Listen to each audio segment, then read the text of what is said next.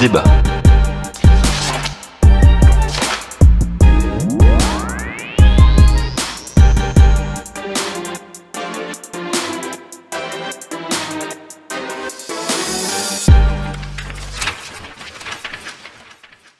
Bonjour à toutes et bonjour à tous. Selon le principe de l'animation tournante, pas de Mehdi ce mois-ci.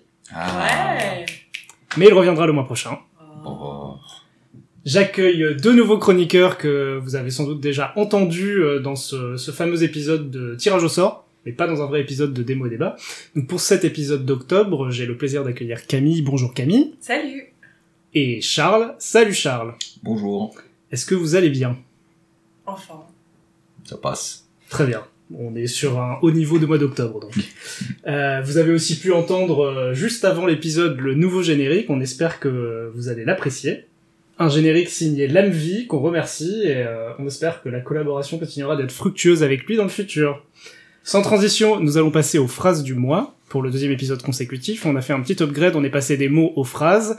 Euh, on va commencer par euh, Charles. Charles, s'il te plaît, quelle est ta phrase du mois ?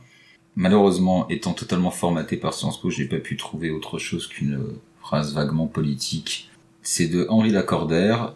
Entre le fort et le faible, entre le riche et le pauvre, entre le maître et le serviteur, c'est la liberté qui opprime et la loi qui affranchit. Très bien. Et qui est Henri Lacordaire ? Eh bien, c'est un moine qui a été également député au dix-neuvième siècle, qui siégeait à l'extrême gauche. Très bien. Camille, à ton tour. Alors, euh, comme je n'ai pas fait Sciences Po, je vais prendre quelque chose d'un peu plus populaire. J'ai choisi Marcel Pagnol, une petite réplique dans son film Marius, euh, une réplique de César quand il s'adresse à son fils Marius. « Quand on fera danser les couillons, tu ne seras pas dans l'orchestre. » Très bien, merci.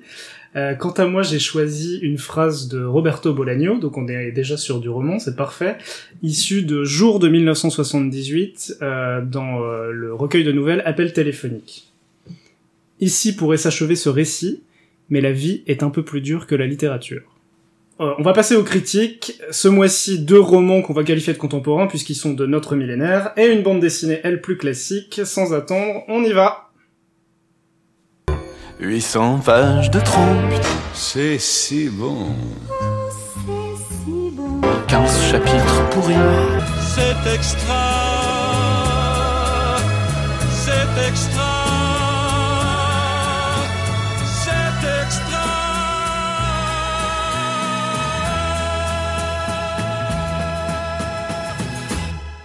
On commence par le premier des deux romans de ce mois-ci qui va nous être présenté par Charles. Alors, pour ma part, j'ai lu euh, L'homme qui savait la langue des serpents de Andrus euh, Kivirähk. Donc, euh, c'est un, un roman qui est, qui est un peu inclassable, hein, mais qu'on pourrait euh, qualifier a priori de, de roman fantastique, même si je pense qu'on verra assez vite que c'est pas tout à fait euh, dans les canons du genre. Alors, ça parle de... Ça, alors, ça se passe... Euh, on peut l'imaginer en Estonie, à peu près au moment où euh, le pays est christianisé par les euh, par les euh, par le par les germaniques, les Allemands, enfin les teutoniques, voilà, disons comme ça. Les teutons. Les teutons, les teutons, pourquoi pas. Et euh, ça raconte donc l'histoire d'un jeune garçon qui s'appelle euh, Lemet, Limet, je sais pas comment on le, on le prononce. On va avoir beaucoup de problèmes de prononciation, donc oui. On va se s'accorder sur Lemet, je pense, si oui, vous êtes tous d'accord. D'ailleurs, jusque là, je l'appelais Andrus Kipchak, ce qui n'a aucun sens, hein, donc. Euh... C'est une interprétation. Alors, voilà. Pas de problème, il y en a, il y en a toutes se valent. Et donc, euh, on est en fait, euh, l'histoire se passe à un moment où la civilisation qu'on peut peut-être appeler originelle, donc les Estoniens anciens, qui donc sont bien évidemment fantasmés, mais qui vivent dans la forêt en, en harmonie brutale, mais en harmonie quand même avec la nature, et euh, qui voit progressivement euh, la population diminuer, les, euh, les habitants de la forêt rejoignent progressivement les villages euh, chrétiens. Euh, se convertissent euh, se convertissent au christianisme et euh, on arrive dans une phase où il ne reste plus grand monde au final dans la forêt euh, et où limite les mettent à la limite tu peux le prononcer comme tu veux limite les mettent et euh, un des derniers habitants de la forêt qui maîtrise euh, la langue des serpents. Alors la langue des serpents, qu'est-ce que c'est ? Eh bien c'est alors c'est, bon, c'est euh, une allégorie de, d'une langue originelle bien sûr, et dans c'est un roman euh, fantastique, c'est une langue qui permet de communiquer avec les serpents notamment, mais aussi avec tous les animaux de la forêt, ce qui permet notamment euh, aux habitants de la forêt de ne pas avoir à chasser, puisqu'il leur suffit de croiser un animal, de lui adresser la parole, de lui ordonner de s'immobiliser, et il le tue de manière assez violente et imagée en général, hein, puisque le bouquin est très violent. Voilà, et c'est le dernier, c'est un des derniers habitants de la forêt, et en tout cas le dernier jeune, euh, à parler euh, autre chose que, des, que de simples rudiments de cette langue.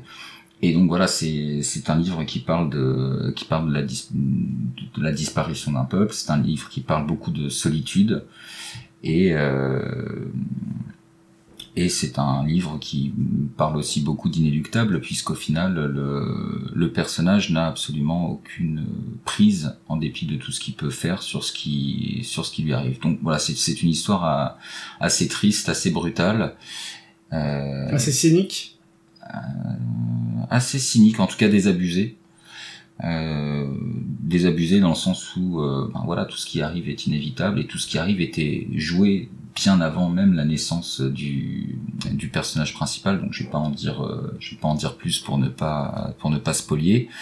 Euh, mais voilà, c'est c'est un c'est un roman qui est qui, qui est assez dur, qui euh, est, est assez unique parce que il y a un, un décalage entre le entre le ce qui est ce qui est dit et la façon dont c'est dit.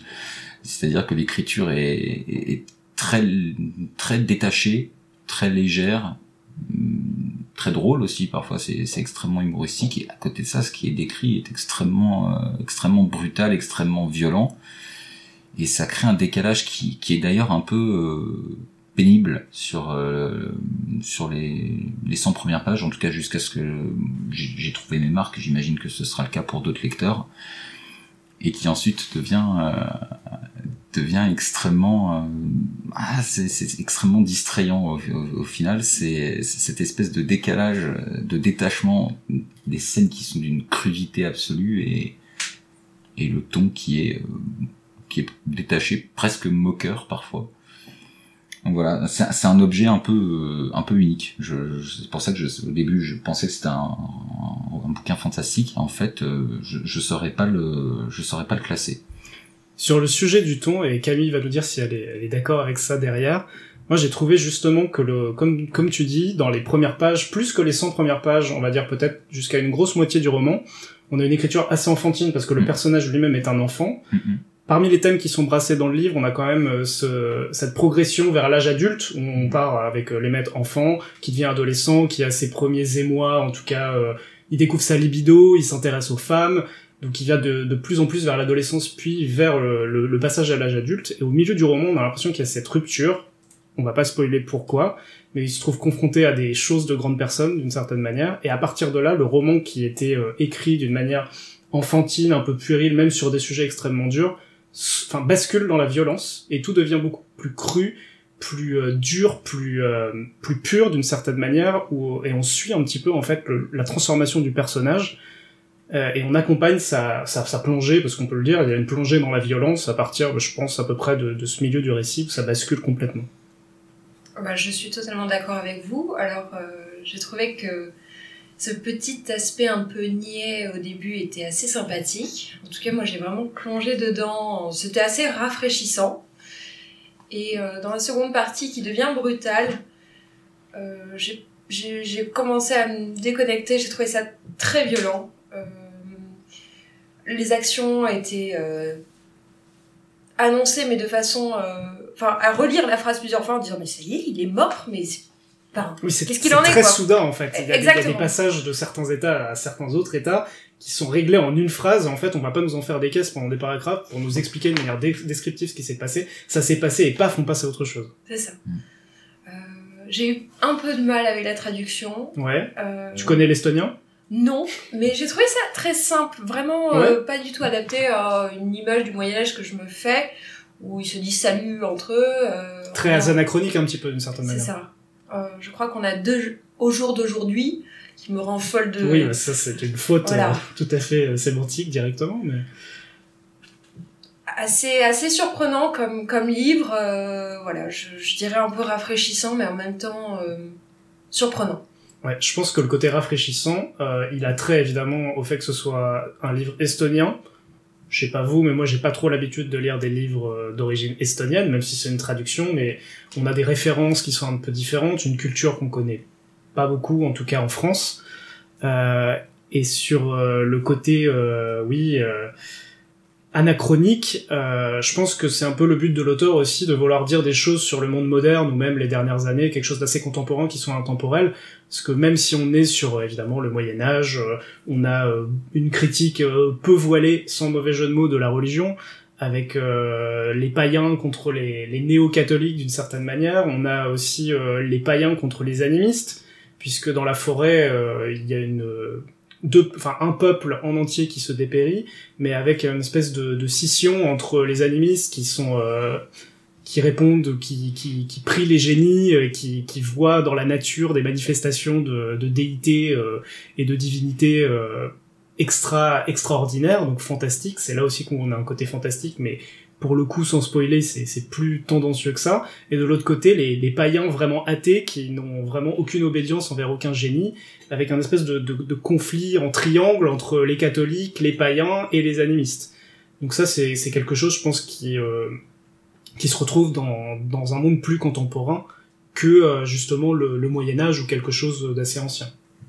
Bah oui, hein, alors on est en train en fait d'assister du coup à un, un monde qui se meurt, et il se meurt de deux façons différentes pour moi, c'est-à-dire que bah, d'une part on a ce qui est évident, c'est-à-dire que les, les gens partent, les gens euh, quittent la forêt, vont s'installer dans des villages chrétiens, donc il y a cette, effectivement tout ce pan de la culture qui disparaît, et de l'autre bah, voilà, c'est, c'est, pas, c'est, c'est le côté pamphlétaire du, du bouquin, donc il y a une dénonciation d'une part de, de, quelque, du progressisme quelque part, c'est-à-dire des gens qui se précipitent béats vers la modernité euh, en acceptant euh, toutes les inepties qui leur sont racontées par les, euh, par les chevaliers, par les, par les prêtres, par les moines. Et ce, ce côté, on peut le raccrocher justement, ce qui est bien, c'est qu'avec ces références estoniennes, on peut quand même les raccrocher par exemple à l'histoire française ou européenne, mmh. parce que c'est quand même quelque chose qu'on peut bien calquer sur la colonisation. Avec bien ceux sûr. Qui accueillent, entre guillemets, l'env- l'envahisseur, mmh. euh, qui veulent être comme eux, qui les regardent, les mettent sur un piédestal, et mmh. veulent les imiter, veulent avoir des enfants avec eux, euh, veulent même accéder à un statut d'écuyer, c'est-à-dire de sous-fifre et de mmh. laquais euh, de, d'un sûr. Chevalier. Versus euh, les, les païens euh, qui, d'une certaine manière, résistent contre oui. les colons. Et ben, et ben c'est l'autre versant en fait de la de la dégradation de de ce, de ce peuple, de cette culture, c'est que de, de, d'un côté, donc on a les gens qui partent au village, qui abandonnent complètement les us et coutumes euh, locales, et qui perdent la langue, qui perdent la langue des serpents, bien sûr, hein, puisqu'à force de voilà, à force de, de, de faire certains actes qui sont liés au mode de vie paysan, ben, ils finissent par perdre la capacité physique, hein, pas seulement, c'est pas une question d'oubli, c'est la partie, la, la, la possibilité physique de parler la langue des serpents. Et voilà, de l'autre, on a euh, des gens qui se raccrochent à un passé imaginaire, donc, euh, qui, qui croient en toutes sortes de choses, euh, du reste, euh, choses euh, qui, aux yeux des serpents, qui sont les, hein, les, les véritables gardiens de, de, de, de la tradition, et de la forêt, ouais. et, et, Ouais, qui, est, qui représente les traditions, voilà. hein, d'une certaine manière. Ce sont des inepties. Oui, les, les villageois inepties. Ne veulent pas aller dans la forêt parce que pour eux, c'est mm-hmm. le passé. Euh, tous ceux qui mm-hmm. habitent dedans sont des sauvages. Oui.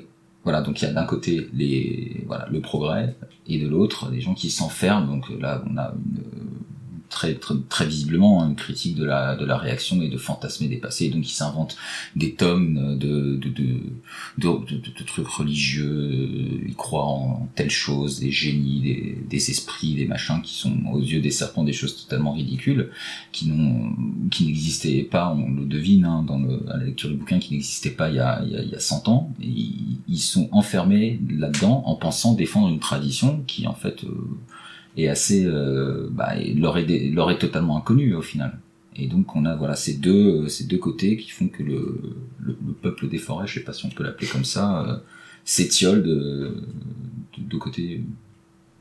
Voilà. Sachant qu'on l'a pas précisé, mais la la famille de Lémet au mmh. départ est allée à la ville, oui. au village, mmh. et on est revenu. Donc c'est un cas assez inédit par rapport à tous ceux que tous les personnages qui nous sont présentés. Mmh. Particulière. Après, le personnage principal est très sympathique. Ouais. Euh, mm-hmm. On grandit un peu avec lui. Enfin voilà, c'est vraiment un chouette roman à découvrir. Ouais, je trouve qu'on on grandit avec lui, on sombre avec lui. Mm-hmm. Et dans la multitude des thèmes qui sont brassés dans le, dans le roman, donc euh, il y a évidemment le, la modernité, la religion. Ce qui est intéressant, c'est que l'auteur ne prend jamais vraiment position. même si au début on va se dire on va tomber dans le pamphlet anti-religion, catholique, anti euh, voilà, habitant du village versus ceux de la campagne, on n'est pas du tout sur un roman qui va nous appeler au retour à la terre, dans la mesure où tout ce qui est, alors c'est euh, vraiment le peuple de la forêt est très euh, lié à sa biodiversité, donc aux animaux, aux plantes autour, et le, le personnage principal échange vraiment avec le, les serpents et d'autres animaux de la forêt, mais euh, on n'est pas sur un retour béat à la nature, euh, aux traditions, en se départissant de toutes les innovations. Donc il y a quand même un équilibre là-dedans. Non, et c'est comme c'est écrit à la première personne, il est assez... Euh, euh, il voit en tout cas les, les aspects positifs et négatifs des, des deux côtés, quoi, des, des deux civilisations. Euh, il ne se fait pas d'idée euh, sur qu'est-ce qui était mieux avant ou maintenant. Ça, c'est, c'est vraiment bien que ce soit écrit au, au, ouais. de façon... Euh, lui, en tant que narrateur, euh, c'est beaucoup plus vivant, en tout cas. Ce qui est, ce qui est intéressant aussi, c'est qu'il passe en fait, d'une société à l'autre, mais qu'au final, sa, sa progression à lui en tant que personnage reste la même. Quand il sombre dans la violence et qu'il a des, il subit des événements atroces, mais vraiment horribles, qu'ils soient dans la forêt ou dans le village, en fait, on a l'impression que, comme disait Charles au tout début, quand il présentait le livre, c'est vraiment un peu le, le destin, la fatalité, où l'homme est, est voué à, à répliquer des schémas de violence qui font que lui, il reste sur un chemin tracé euh, de A à Z sans trop en... sans trop en dévier. Oui, c'est vrai. Bah, oui, il y a un côté, euh, il y a un côté, euh, oui, inéluctable. Tout ce, tout ce, tout ce, tout ce roman est, est inéluctable. Et tout est, tout est pipé dès le début. Et du reste, il suffit de voir la scène d'ouverture. Hein. La scène d'ouverture, c'est la fin, quelque part. Bien sûr, non, donc, mais tout à fait. Euh, donc, on sait déjà comment ça finit. C'est pas le propos, au final.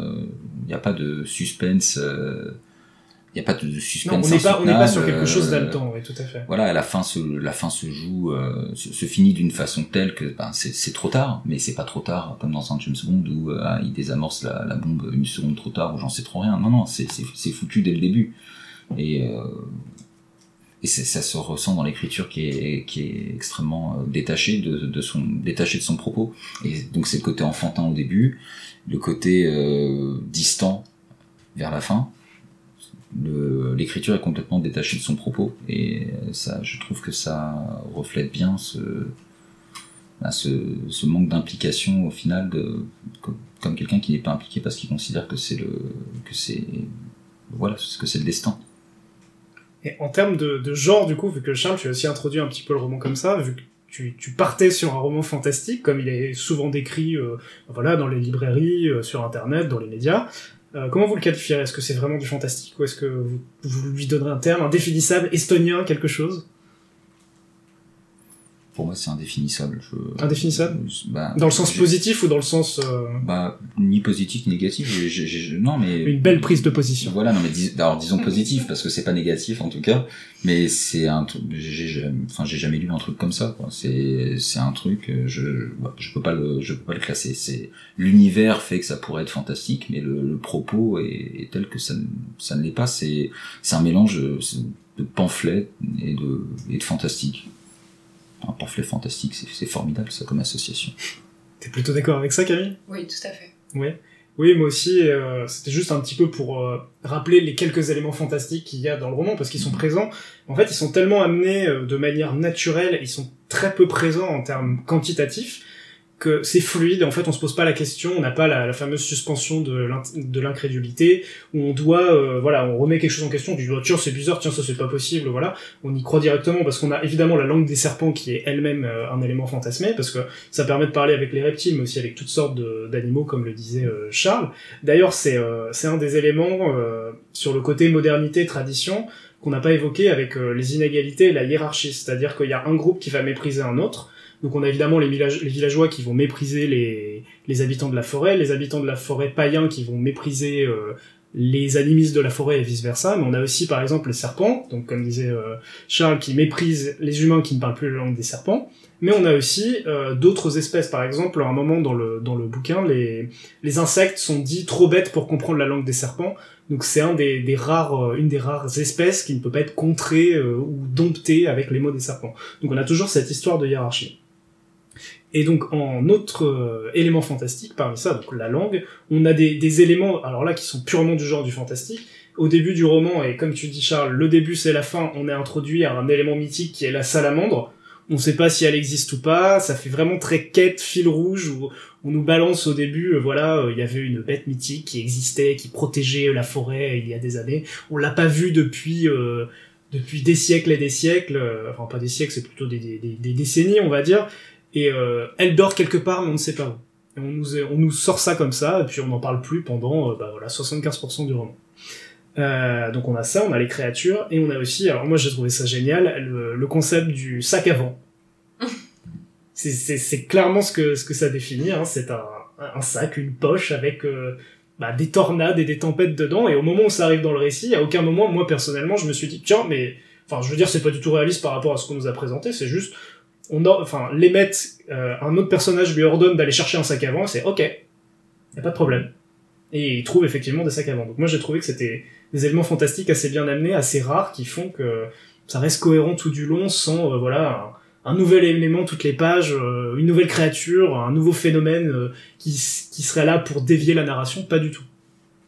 Oui, bah le fantastique est là, tout simplement là. Euh, c'est l'univers dans lequel le personnage évolue, il n'y a pas de il n'y a pas d'explication, il n'y a pas de justification, ouais, pas de justification. C'est, c'est juste là. Et euh, peut-être pour finir un peu sur le côté rafraîchissant, euh, sauf si bien sûr vous avez d'autres choses à ajouter, mais je pense qu'on commence un peu à, à avoir un petit consensus. Il euh, y a aussi, enfin, de la créativité assez exceptionnelle qui va peut-être le rapprocher plus du genre fantastique. Euh, moi, je pense à une scène incroyable avec euh, les poux qui sont utilisés pour, euh, sans trop spoiler, euh, amener les gens dans une direction. Je trouvais que cette scène était incroyable. Elle sort un peu de nulle part. Mais, enfin, en tant que lecteur, on se demande ce qui va se passer, on se demande ce qui se passe, parce que même en réfléchissant logiquement par rapport à tout ce qui nous a été présenté, voilà, on, on, jamais on imagine ça, et l'auteur a eu la force d'imaginer ça, mais j'ai trouvé ça incroyable. C'est une belle scène. C'est une scène euh, drôle. C'est une scène drôle. Extrêmement, extrêmement violente. Extrêmement violente, et drôle. Tout à fait. Et drôle, c'est, voilà, ça, ça, c'est vrai que ça résume bien le bouquin, il y a un vrai décalage entre le... entre bah, entre l'écriture et la façon dont c'est décrit et, euh, et ce qui est en train de se passer. Et ça répond aussi au titre du roman, euh, parce que les, les poux, pour le coup, sont guidés par la langue des serpents. Mmh. Ils sont les seuls insectes qui le comprennent grâce au contact prolongé avec les... Les anthropopithèques. Et les hommes. Et les hommes, oui. Les cheveux, tout ça. Exactement, bien vu. Euh, du coup, ce roman, ce, cet homme qui savait la langue des serpents, est-ce que vous le recommanderiez ? Euh, oui. oui. Oui. Oui, sans conteste, je pense qu'on a trois mm-hmm. oui, on a, on a été séduits, même si, euh, Camille, tu l'as trouvé peut-être un peu trop violent. Et tu t'attendais peut-être pas à ça aussi ? Je suis pas dans le gore, euh, c'est pas ma... C'est le... pas ton, oui, c'est voilà. pas ton créneau. Donc, il mm. euh, y a des moments, en effet, où, euh, bon, je passais très très vite, parce que les descriptions sont très raffinées, on va dire, dans, mm. dans le descriptif du corps humain. C'est vrai, mm. c'est vrai. Euh, que ce soit des scènes euh, gore, euh, un petit peu de violence ou des scènes de sexe ou même d'autres scènes, euh, ce qui me permet de rappeler euh, en, par- en pensant au sexe que euh, on est quand même dans un roman où l'élément fantastique principal est que les hommes et les femmes ont des relations avec les plantigrades, c'est-à-dire les ours. Mais c'est pareil, c'est quelque chose qu'on accepte, on est peut-être un peu surpris à la première phrase, mais c'est pas une apologie de la bestialité ou quoi que ce soit, c'est vraiment quelque chose, en plus c'est extrêmement comique, les ours sont des créatures flemmardes, balourdes, mais extrêmement séductrices, donc c'est quelque chose d'assez, d'assez drôle.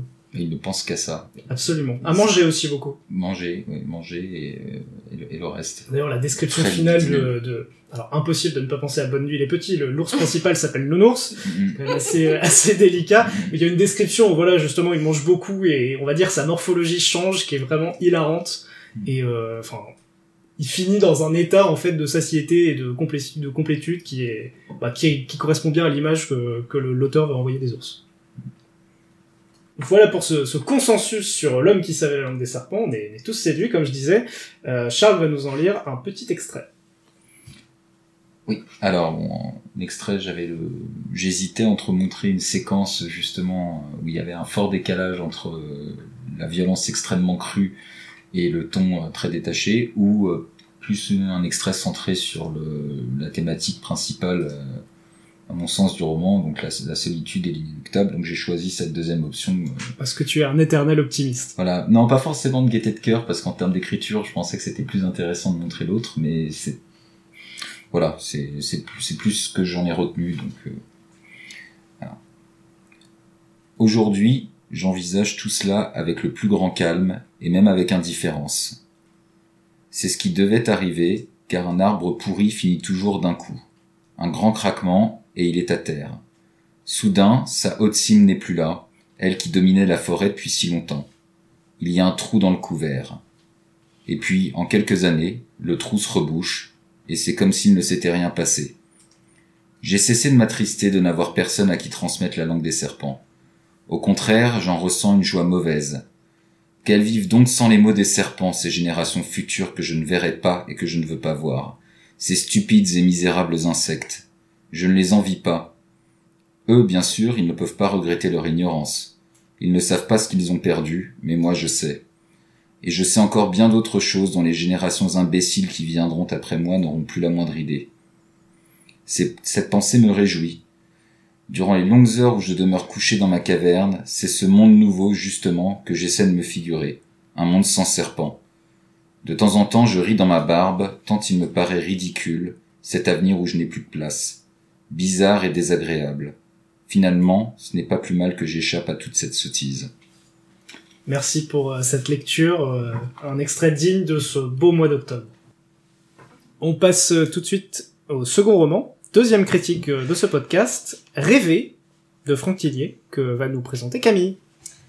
Alors, Rêver, eh bien, tout d'abord, c'est un thriller, écrit par Franck Thilliez. Euh, donc, nous, on va suivre, en fait, une jeune femme, euh, une trentaine d'années, euh, célibataire, maman d'une ado. Euh, sa particularité, c'est qu'elle est psychologue euh, et accompagne euh, les policiers et gendarmes dans des affaires criminelles, sa spécialité. Également, elle est malheureusement atteinte d'une maladie, elle est narcoleptique. Euh, une maladie avec laquelle elle vit. Euh, elle arrive à, à, à vivre avec ses médocs. Euh, voilà, euh, c'est une très bonne euh, psychologue. L'action commence sur une affaire qu'elle suit avec une équipe de policiers. Elle suit donc euh, euh, un cas d'enlèvement d'enfants. Euh, on commence... Au mois de décembre deux mille quatorze, déjà trois enfants ont été enlevés par un super méchant qui s'appelle Freddy. Qui est, qui est surnommé Freddy. Parce qu'on Exactement, son... pardon. C'est son petit nom. Parce que c'est très original, Freddy. On, on, on y reviendra. On, on peut reviendra. Donner le vrai nom, du coup. On peut donner le vrai nom, du coup. Ah bah non, sinon tu, tu révèles euh, le poteau rose. On va laisser un peu de suspense. Ok. Pas compris le principe. Et ça fait neuf mois qu'ils piétinent, ça n'avance pas, ils sont un peu... Euh, c'est une ambiance un peu morose, euh, on est dans le nord de la France, est-ce que c'est lié, je ne sais pas, mais bon... Eh bien, euh, le papa de, d'Abigail qui arrive un jour euh, et qui propose à Abigail et sa petite fille de partir en week-end, dans un Central Park pour être précis. La classe. On part un long week-end. Ça la surprend un peu parce que son père n'était pas réapparu depuis des années. Et sur le trajet qu'elles font de nuit direction le Central Park, euh, voilà, elle s'endort, elle est prise d'une crise de narcolepsie. Malheureusement, il y a un grave accident. Le père d'Abigail et sa fille décèdent dans l'accident. Elle s'en sort. Et le plus surprenant, c'est qu'elle n'a aucune fracture, aucun signe de... Oh, si, quelques éclats apparemment de, de verre sur le visage, mais rien de grave comparé au choc de la voiture. Elle est quand même avoir censé traverser le, le pare-brise. Tout à fait. Donc, elle se réveille bien sûr, je pense, euh, comme toutes les mamans qui ont perdu leur enfant et également leurs parents, dans un état euh, de profond désespoir. Pendant des mois, elle va ruminer... Euh, cette histoire, elle ne va pas comprendre, elle va laisser de côté également l'affaire Freddy. Euh, donc là, on, on la voit souffrir, on la voit vraiment euh, picoler, euh, mais de façon très forte. Malheureusement, également, sa maladie, maladie est amplifiée, étant donné que euh, voilà, il y a les médocs, mais qui n'agissent pas forcément non plus sur, euh, sur son état de santé. Et finalement, euh, elle va reprendre un peu... C'est un peu dur à dire, mais goût à la vie. Alors, euh, grâce à un policier qui est sur l'affaire Freddy, qui s'appelle Frédéric, qui avait un petit coup de cœur pour elle à la base, et euh, il va la soutenir pour lever la tête. Ils vont se mettre ensemble, de façon surprenante, euh, je m'y attendais pas trop. Elle va reprendre un peu l'affaire Freddy, mais également elle va essayer de comprendre qu'est-ce qui s'est passé cette fameuse nuit de début décembre deux mille quatorze, lors de l'accident, parce que beaucoup d'éléments euh, sont perturbants. Donc c'est une enquête, une double enquête euh, qu'elle mène de façon très difficile, parce que... Euh, sa maladie fait qu'elle est de plus en plus vulnérable. Euh, elle fait des rêves qui sont très réels. Elle n'arrive plus à capter qu'est-ce qui est vrai, qu'est-ce qui est faux. Euh, il y a des rêves qui sont imbriqués dans d'autres rêves. Ça fait beaucoup penser à Inception, on en parlera après. Euh, donc elle a une méthode assez, assez brutale, on va dire, pour essayer de se rappeler qu'est-ce qui est vrai de ses rêves. C'est vraiment une certaine mutilation qu'elle fait à son propre corps. Donc on commence par euh, une petite aiguille sur le doigt, là ça va, on finit par euh, les cigarettes, euh, euh, des brûlures sur le bras, et enfin des tatouages euh, à l'intérieur de la cuisse avec des indices sur l'avancée, en tout cas de, de la, des deux enquêtes qui, qui on va pas... Voilà, ça avance hein, quand même, on, on piétine pas tout ah, le sur long. Sur sept cents pages quand même, oui, il est temps que ça avance au moment.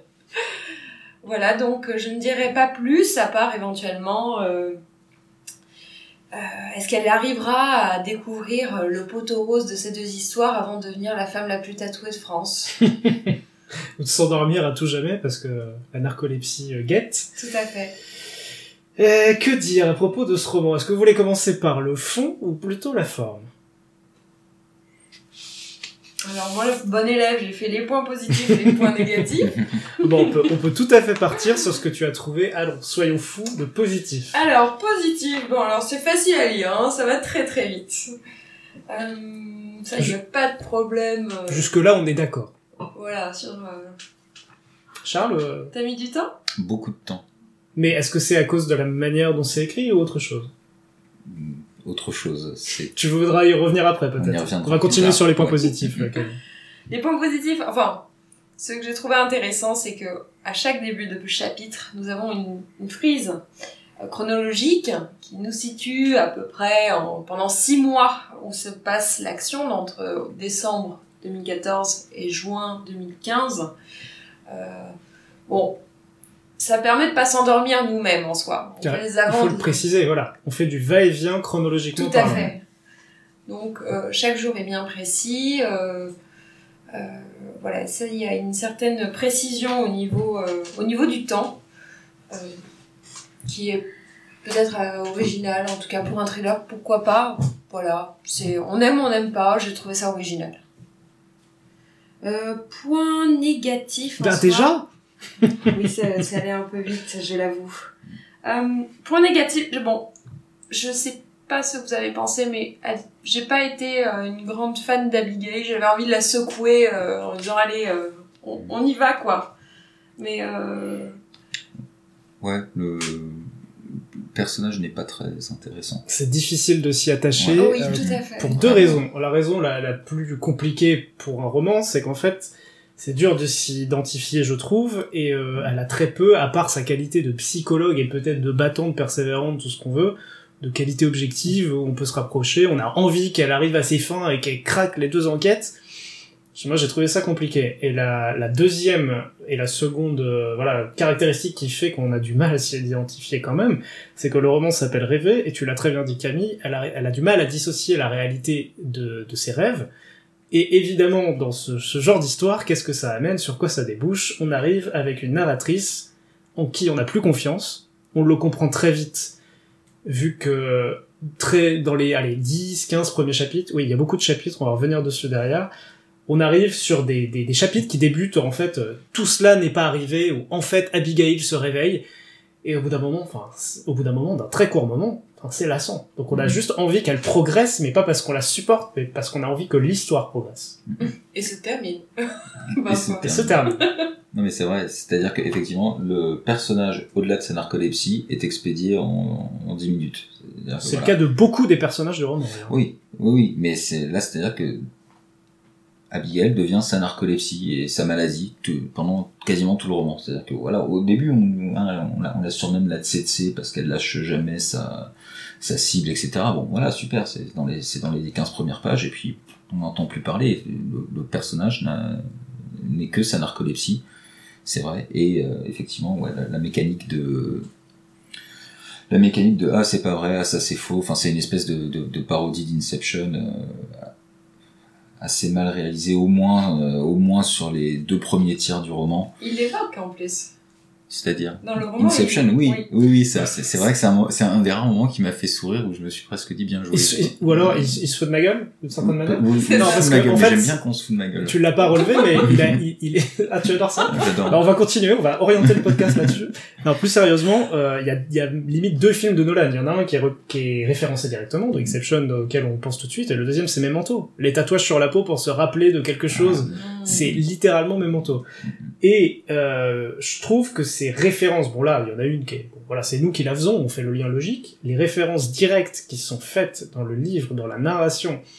Euh, en termes voilà métaphoriques, euh, comparaison, voilà allusion, regardez, euh, c'est comme si c'était, euh, mais elles sont mais bas du front. On est sur du euh, plus grand dénominateur commun et c'est pas forcément gênant. Alors, alors déjà Franck Thilliez lui-même admet qu'il fait euh, de la littérature populaire, il n'y a pas de problème euh, à l'admettre et c'est très bien qu'il fasse ça. Mais là où j'ai eu un souci avec, c'est quand c'est intégré à la narration. On a une bande dessinée réelle qui est intégrée à la narration.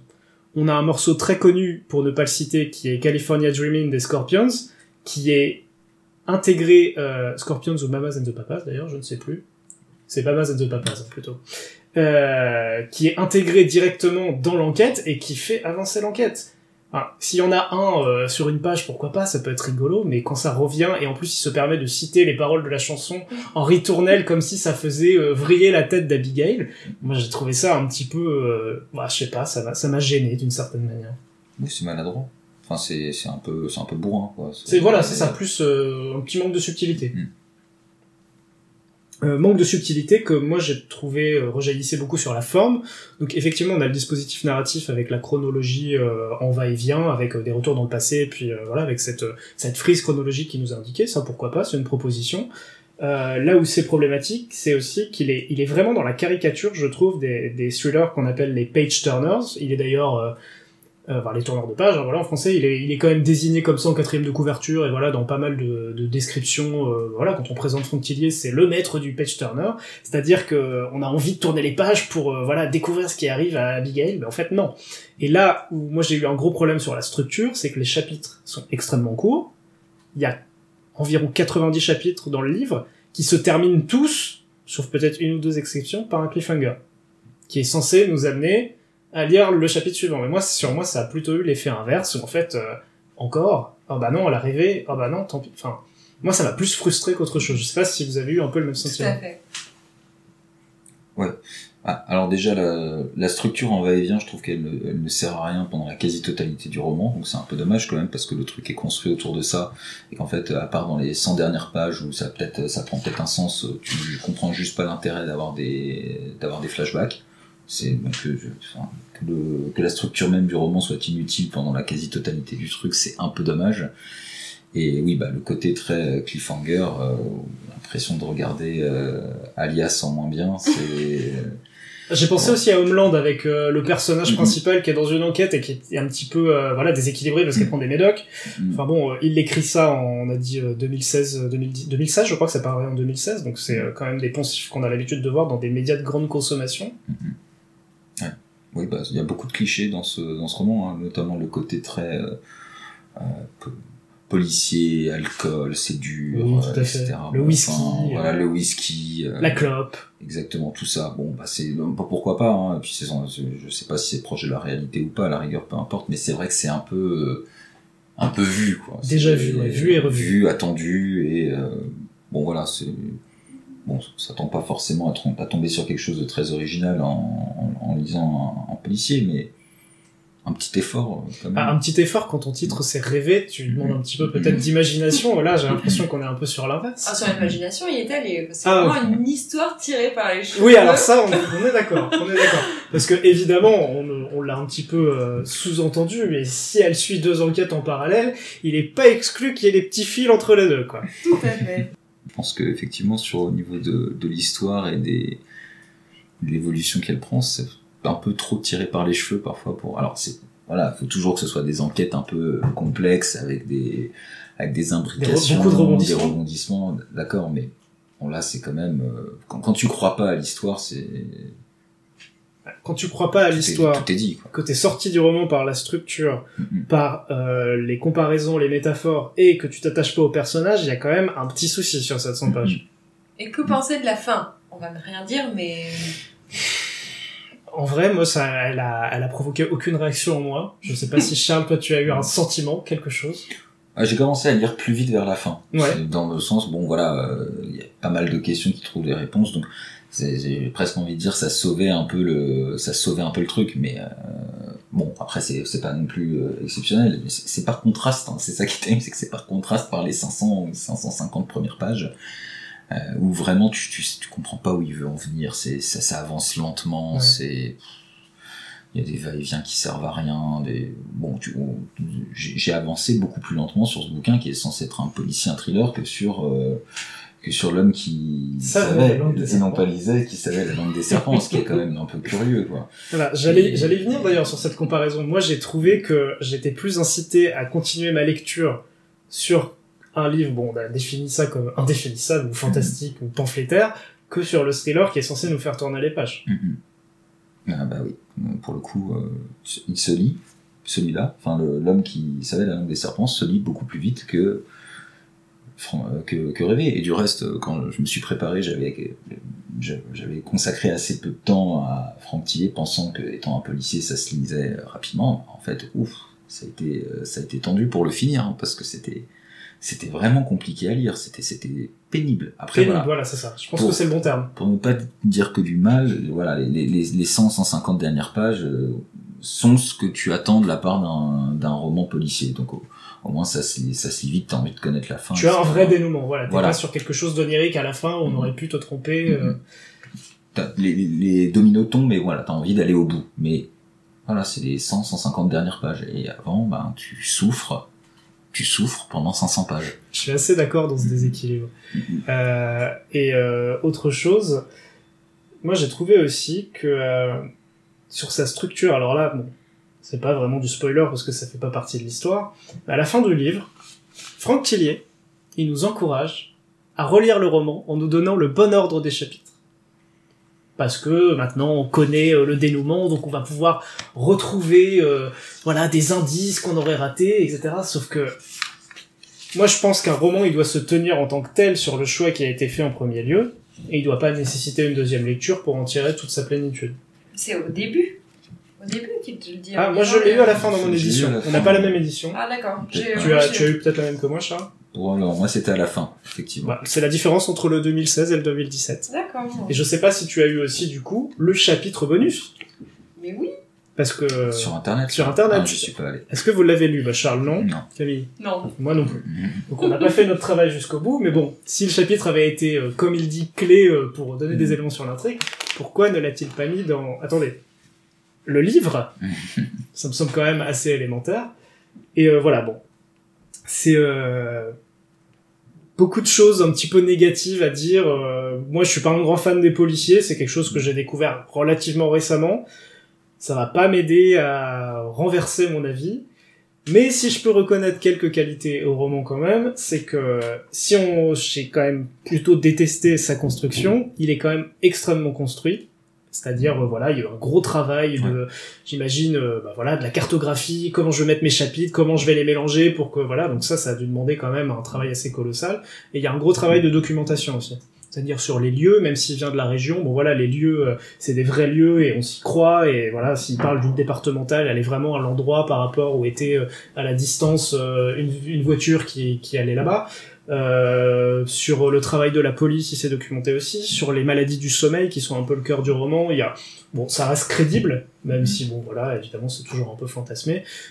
Il... Enfin voilà, il y a quand même euh, ce que je lui reconnais, c'est quand même un gros travail, mais je suis pas trop euh, emballé par le le résultat de ce travail.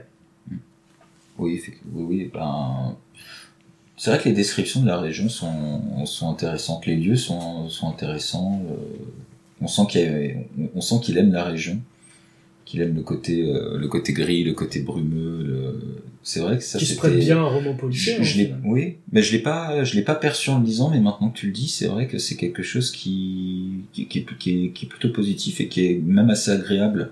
Euh, vis-à-vis du roman. Après oui, le, je te contredis pas sur le, bon, je connais rien, hein, mais sur le travail policier ou les maladies du sommeil, effectivement, il y a l'air d'avoir un, il y a l'air, bah c'est pas un, c'est pas un, un roman de fainéant quoi. C'est, il, il, il a bossé, donc euh, on, peut, on, peut, on peut lui laisser là, lui laisser, lui laisser ça, pardon. Après voilà, c'est un peu trop déséquilibré. Et ça aurait pu être un bon roman si ça avait été un peu plus, un peu plus court, un peu, un peu plus, plus ramassé, un ouais. peu plus ramassé. Ouais. Du coup, vous n'avez pas fait cette seconde lecture que Franck Thilliez nous suggérait, mais est-ce que vous le conseilleriez en première lecture à vos amis, vos proches, vos ennemis, vos, je sais pas, vos collègues de travail? À l'ennemi, euh, oui, pourquoi pas. Pour pouvoir en discuter ou... Pour qu'ils perdent du temps. Ah, c'est... Donc les ennemis plutôt, plus du côté des ennemis. Ah non, j'ai pas les amis. Hein, non. D'accord, très ah, bien. Non, mais c'est bien précisé. C'est ça pour moi. Mmh. Très bien. Et toi, Charles? Bah, du coup, si on... je vais parler des amis, euh, non.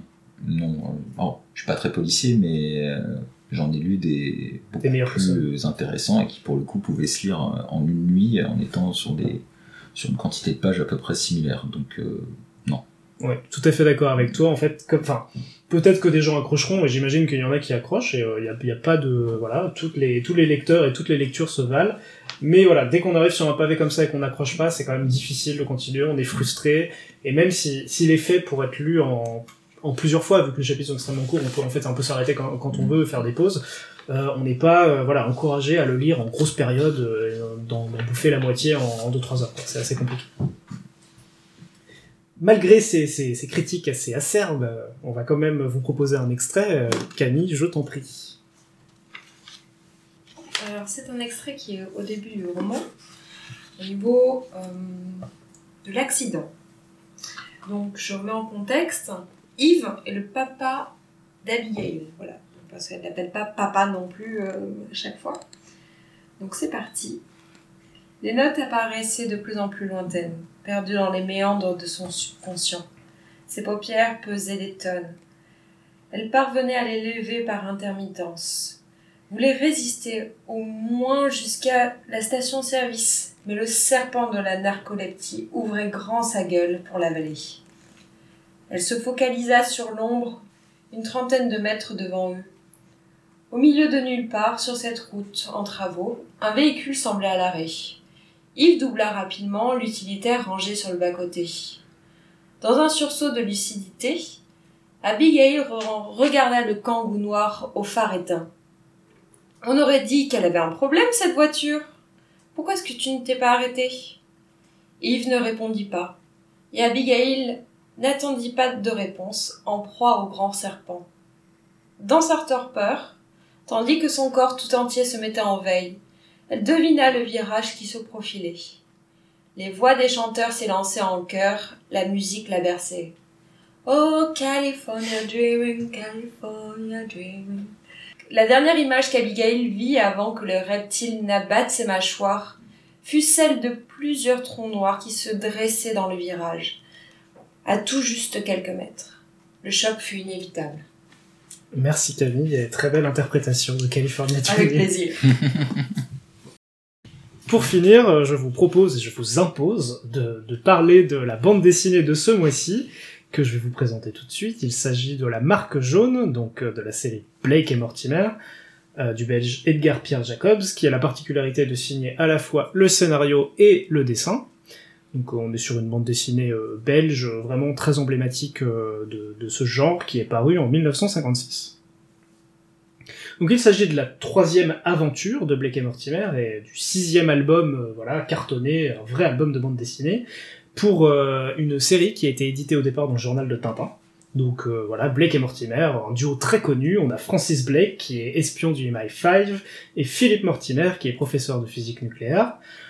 C'est un duo qu'on qualifiera pas de comique, mais euh, qui a quand même marqué euh, cette série et qui en a fait quelque chose de culte.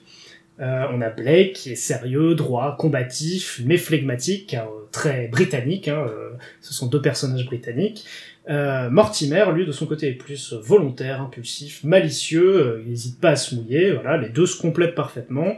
Et euh, voilà, leur apparence, euh, si on vous présente Blake et Mortimer en tant que duo, ils sont reconnaissables entre mille. On a le blond avec sa petite euh, moustache et euh, le barbu roux euh, avec sa redingote de professeur. Donc Blake et Mortimer, vraiment une institution de la B D belge. Euh, pour s'en convaincre, il suffit de se rendre dans les rues de Bruxelles où on a euh, le graffiti éponyme justement de la marque jaune, avec euh, l'énorme graffiti euh, qui est aussi très reconnaissable sur cette couverture euh, assez culte. Euh, l'intrigue de cette marque jaune se déroule donc à Londres, voilà, bon, c'est pas très original, mais dans une Londres en tout cas ultra réaliste dans les années cinquante, où un mystérieux cambrioleur commet des méfaits de plus en plus spectaculaires en laissant sur ses scènes de crime sa marque jaune en forme de M. En gros, c'est un, un gros M stylisé euh, dans un cercle jaune. Vous, vous pouvez penser un petit peu au A de Anarchie avec un M, voilà, pour un petit peu vous le figurer, même si vous le trouverez très facilement euh, par vos propres moyens. Alors qu'il échappe à la police et que Francis Blake, assisté de Philippe Mortimer, est sollicité pour mener l'enquête, le cambrioleur, qui est lui-même vite affublé du nom de Marque Jaune, rien à voir avec Marc Lavoine ou Marc Lévy, qu'on soit d'accord, Euh, passe aux enlèvements, c'est-à-dire qu'avant il faisait voilà des cambriolages, il volait des objets et maintenant il passe euh, voilà au rapt. Donc la pression s'accélère en même temps que l'action s'intensifie. On a des confrontations entre euh, voilà les différents personnages et notamment les protagonistes de la marque jaune, des courses-poursuites véhiculées ou même piétonnes avec euh, Mortimer qui court quand même assez vite euh, et même une catastrophe ferroviaire. D'autant qu'au mystère de la marque jaune s'ajoutent les caractéristiques surnaturelles dont il fait preuve. Donc que dire sans trop spoiler par rapport à cette bande dessinée qui, qui est vraiment culte, très euh, très inhérent à, à Blake et Mortimer. On est sur quelque chose qui va mélanger le réalisme, donc voilà cette Londres hyper réaliste, des lieux reconnaissables, des personnages qui s'expriment euh, voilà avec un nom, enfin c'est du français bien sûr, mais voilà il y a des expressions anglaises qui émaillent un petit peu leur leur leur bulle. Euh, quelque chose d'assez euh, voilà sophistiqué, et de l'autre côté de la science-fiction un petit peu voilà loufoque. Euh, qui fait quand même, j'ai trouvé un vrai, un vrai écho aux comic books américains, où en fait on a des voilà des, des, des antagonistes un petit peu savants fous, un petit peu euh, voilà qui font des expériences et qui ont des des machines euh, voilà fantastiques, et évidemment surtout euh, si on se replace dans le contexte de l'époque, une grosse référence, sur gros écho à James Bond, j'ai trouvé. On a euh, voilà deux enquêteurs, bon notamment quelqu'un du M I cinq, donc un service d'espionnage, avec un professeur, donc on pourrait dire que c'est Q pour James Bond si on voulait vraiment pousser très loin le, le comparatif, et un antagoniste savant fou dans son repère, euh, retranché, on sait pas qui c'est, et une confrontation finale. Donc euh, voilà, moi j'ai trouvé ça euh, culte, comme je disais, c'est assez difficile à, à définir ce qu'on entend par culte.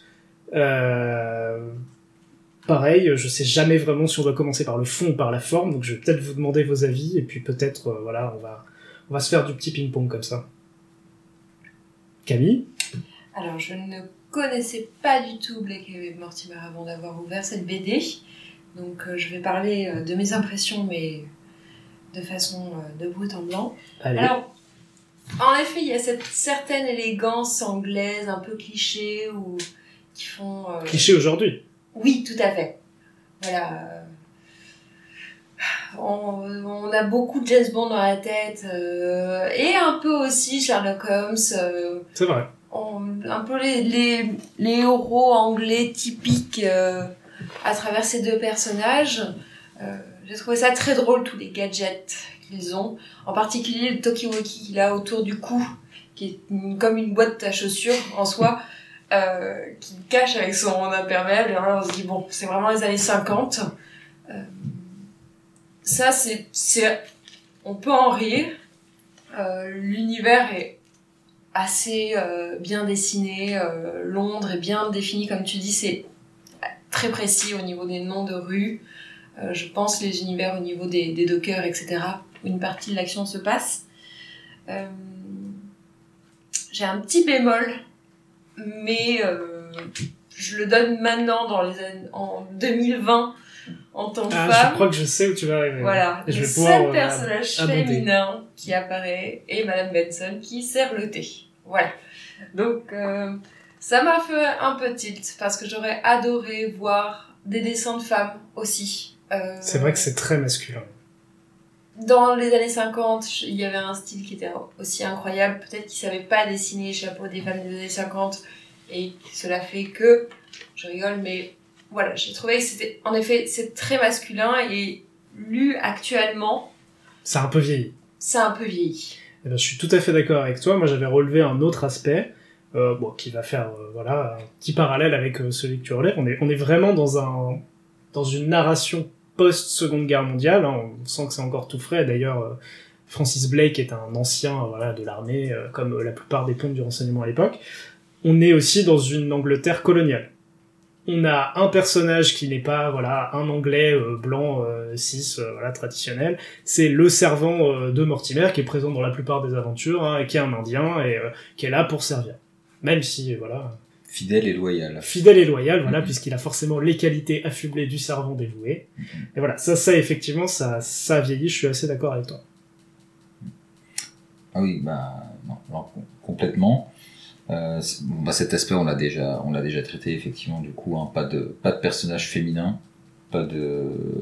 que des, que des Anglais blancs, riches aussi, hein. Euh, c'est vrai. Voilà, puisque le, le seul personnage aussi, on peut aussi prendre cet angle, hein, le seul personnage un peu euh, prolo entre guillemets, donc euh, le chauffeur de taxi qui, n'est, qui n'est intéressé que par euh, recevoir ses pauvres cinquante livres de la part et l'alcool de, et l'alcool l'alcool et recevoir sa petite euh, sa petite récompense. Donc voilà, on est on on, on est d'un point de vue, je, alors je ne sais pas de quel milieu social était issu euh, Edgar Pierre Jacobs, mais bon voilà, on est dans un point de vue qui est très euh, gentleman, euh, bon voilà, ça c'est dit. Après, euh, voilà, au niveau de la, au niveau de la construction, ce qui est, pour en revenir à des points un peu plus, euh, un peu plus positifs, c'est, bah, c'est que c'est un bon policier en fait. Hein, ce, cette B D est un bon policier, c'est-à-dire qu'on a un bon point de comparaison ce mois-ci. On a un bon point de comparaison complètement. C'est-à-dire qu'on, on a la, on a la conclusion, on a le dénouement, on revient en arrière et on, ah oui, oui, c'est vrai que. Ah, tous les indices indice, étaient là. C'est, tous les indices étaient là. Et ça, c'est un bon policier. Et on nous c'est pose dès que... la première page, en fait, l'enjeu mmh. de l'enquête. Exactement. Et voilà. Les petits indices sont disséminés. Tant que tu, tant que tu ne connais pas le dénouement, tu ne peux pas, ou alors, t'as un tu génie. peux te douter un petit peu, quand même. Tu peux te douter, tu peux te douter, tu peux, tu peux soupçonner du reste. Moi, la dernière fois que je l'avais lu, je l'ai lu un certain nombre de fois. La dernière fois que je l'avais lu, c'était il y a assez longtemps. Donc, j'avais un peu oublié, euh, j'avais un peu oublié. Et je me suis rappelé du, du coup du nom euh, du, du coupable par un de ces petits indices justement qui étaient disséminés. Alors je l'aurais pas su, si j'imagine, si je ne l'avais pas déjà lu. Mmh. Voilà, c'est un bon policier, c'est un voilà, c'est un bon policier, un bon scénario. Tu arrives à la fin, tu comprends tout rétro, rétrospectivement. Et ça, t'as envie de suivre. T'as envie de suivre parce que t'es sur un antagoniste, bon évidemment qui t'est caché, occulté, mm-hmm. que tu vois même tout seul, pas forcément en fait dans les confrontations, tu, mm-hmm. tu le découvres pas forcément mm-hmm. uniquement face au personnage, mm-hmm. tu le suis aussi dans ses actions parallèles, mm-hmm. et il démontre des caractéristiques extraordinaires, bon voilà, des choses... Et oui. C'est pour ça que je pensais un peu aux comics aussi, on a un personnage mm-hmm. qui est plus ou moins vulnérable, euh, qui peut disparaître, provoquer des chocs de lumière, enfin... Et oui, dans un, dans un univers qui est ultra réaliste, ultra réaliste c'est, ça, ça interpelle, et c'est vrai que t'as envie d'aller... Euh... T'as envie d'aller jusqu'au bout, mais c'est, après c'est une caractéristique de pas mal de Blake et Mortimer. C'est ce, c'est ce côté fant- fantastique. En fait, tout trouve une explication à la fin, mais t'as envie de comprendre, t'as envie de savoir ce que c'est.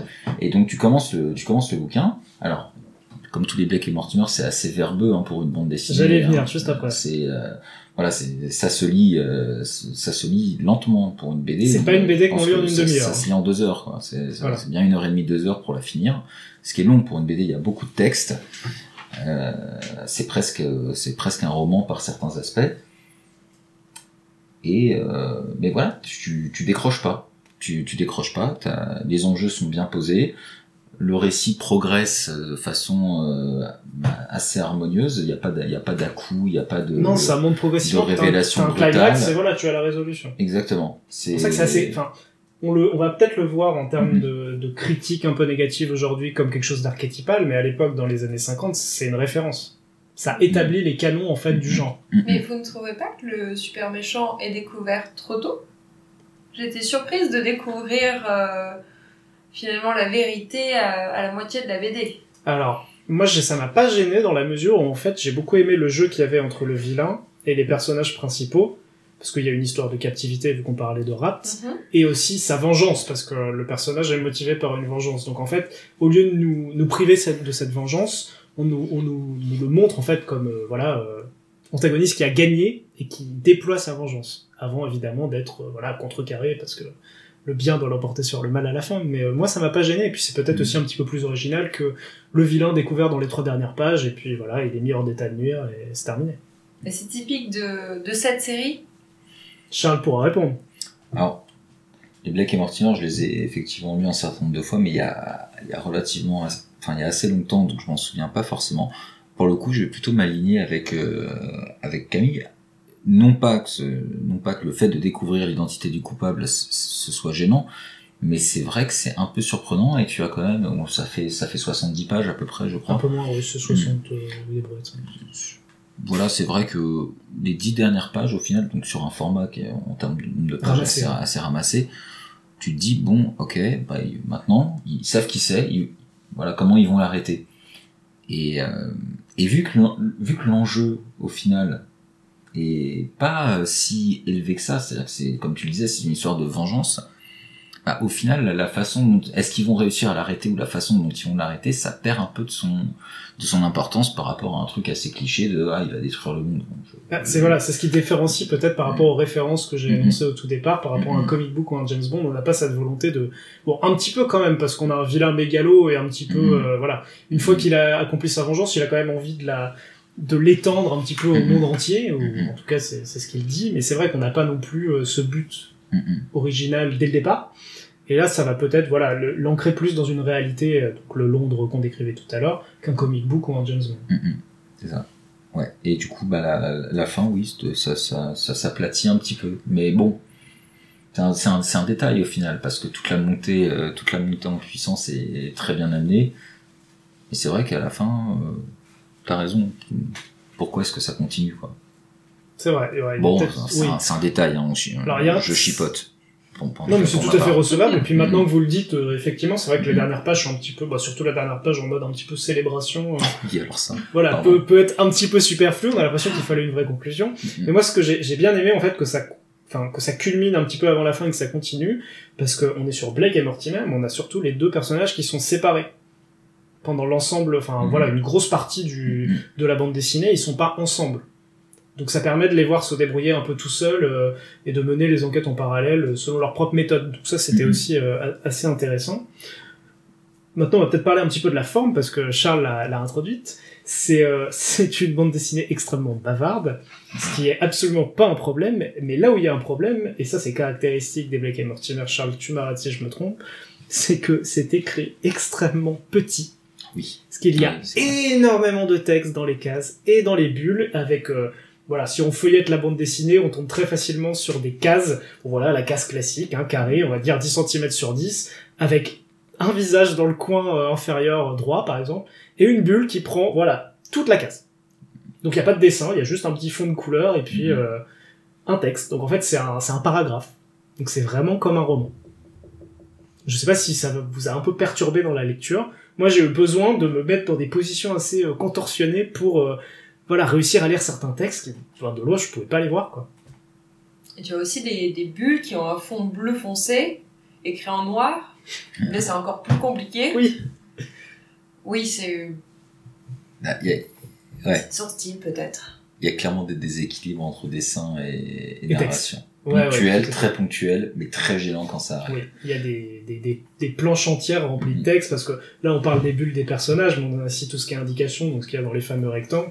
Et parfois, enfin, on est, c'est un petit peu vertigineux, parce qu'on se tape euh, trois rectangles, voilà, d'indication ou d'un personnage qui, qui finit sa pensée de la page précédente, avec euh, une bulle qui prend l'ensemble de la case, et puis après, on sait pas trop où aller, on doit aller en dessous ou à droite, et c'est un petit peu, voilà, je trouve, j'ai trouvé ça un peu vertigineux. Peut-être le problème d'être auteur et dessinateur en même temps. Alors ça, c'est une excellente remarque, ouais. C'est, mmh. c'est, c'est possible, parce qu'en fait, y a, le dessinateur va pas lui donner la limite de, non, non, ça, ça va pas rentrer dans la case. Mmh. Lui, il a décidé coûte que coûte que ça allait dedans, euh, et ça peut donner, euh, voilà, une, une, la, la, la, la case à laquelle je fais référence, où on a le, l'antagoniste qui déroule un peu son plan et pourquoi il l'a fait, où le texte prend quatre-vingt-dix pour cent de la case. Non seulement ça prend quatre-vingt-dix pour cent de la case, mais c'est que le début de son speech qui se termine deux pages plus loin. Donc ça vous donne un peu euh, une idée où, voilà, généralement dans les bandes dessinées c'est assez séquencé, euh, on a, si on prend un exemple, une comparaison, vu que c'était publié dans le journal de Tintin, enfin Tintin à côté, euh, c'est pas du tout verbeux et euh, c'est écrit en onomatopée, quoi, si, si on fait une comparaison en termes de, de volume.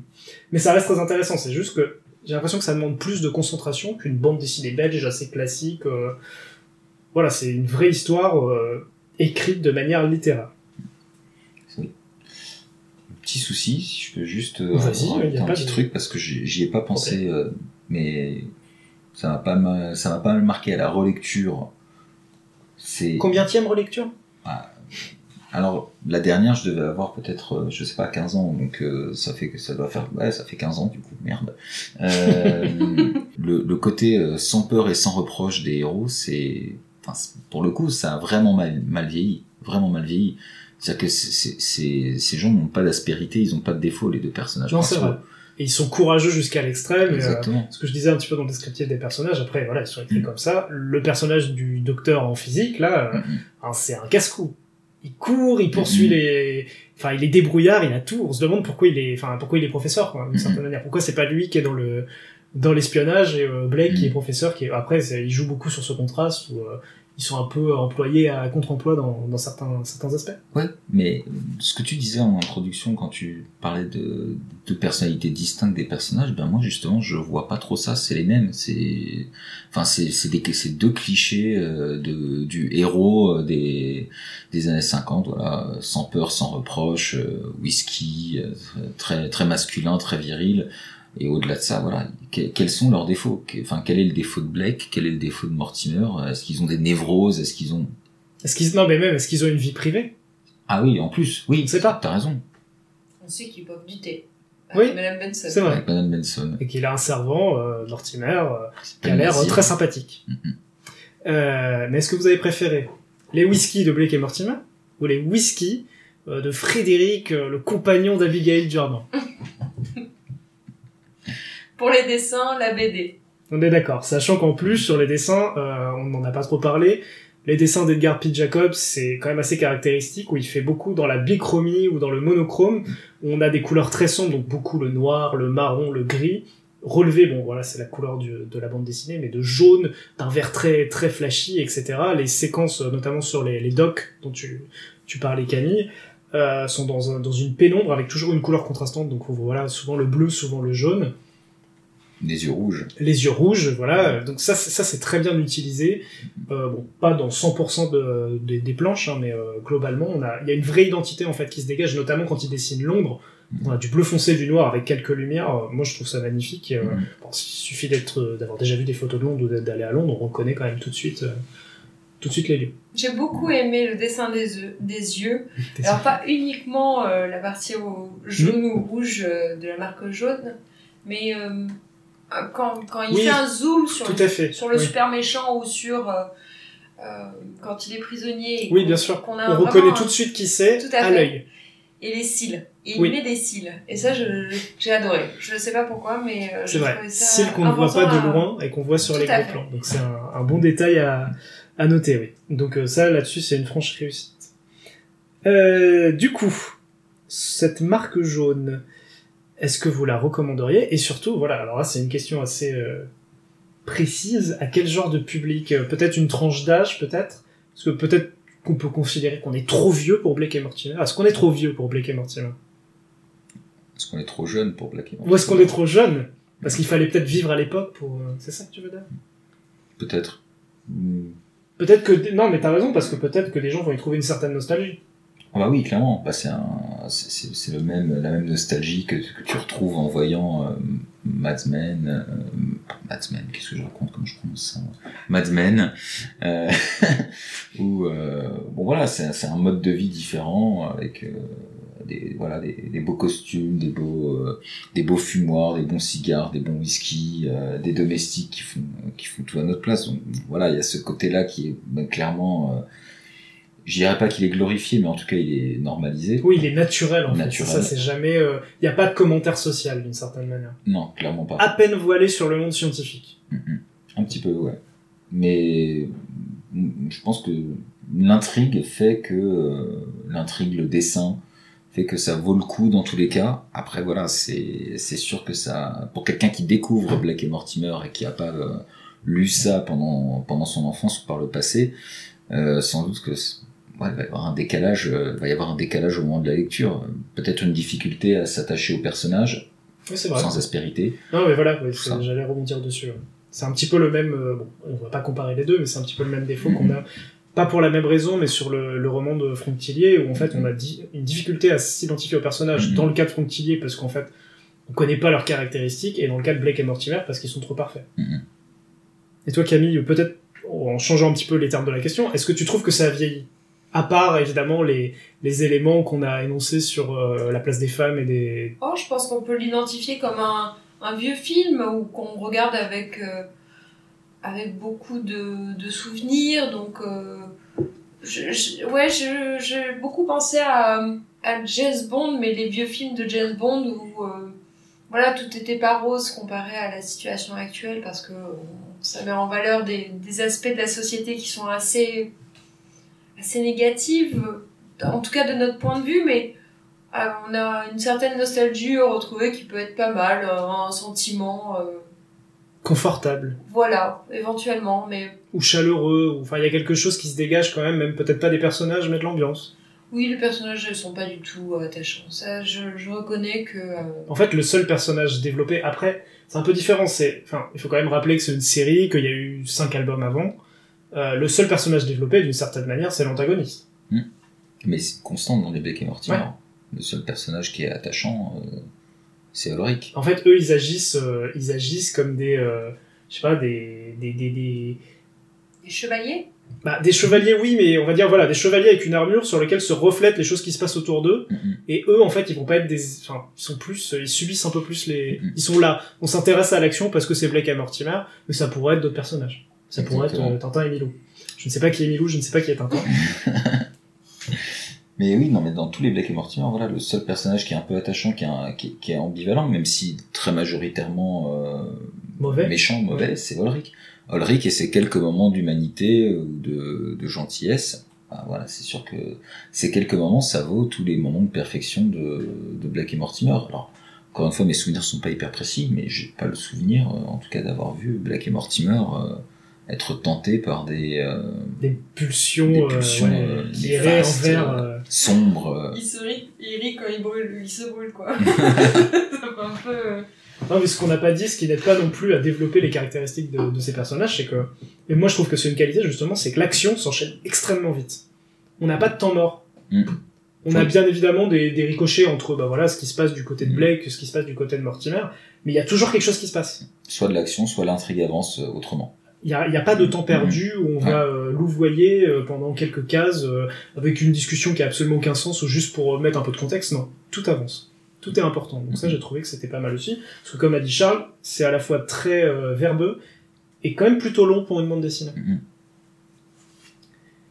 Donc, pour conclure, je vais quand même vous lire un petit extrait. C'est un exercice qui n'est pas forcément facile pour une bande dessinée. Je vais vous lire une... Plus facile pour celle-là que pour une autre. C'est vrai, parce qu'au moins, il y a de la matière. Je vais vous lire une seule bulle, ce qui va vous donner une, une indication de, de la longueur de celle-ci. Si je retrouve la page, la voici.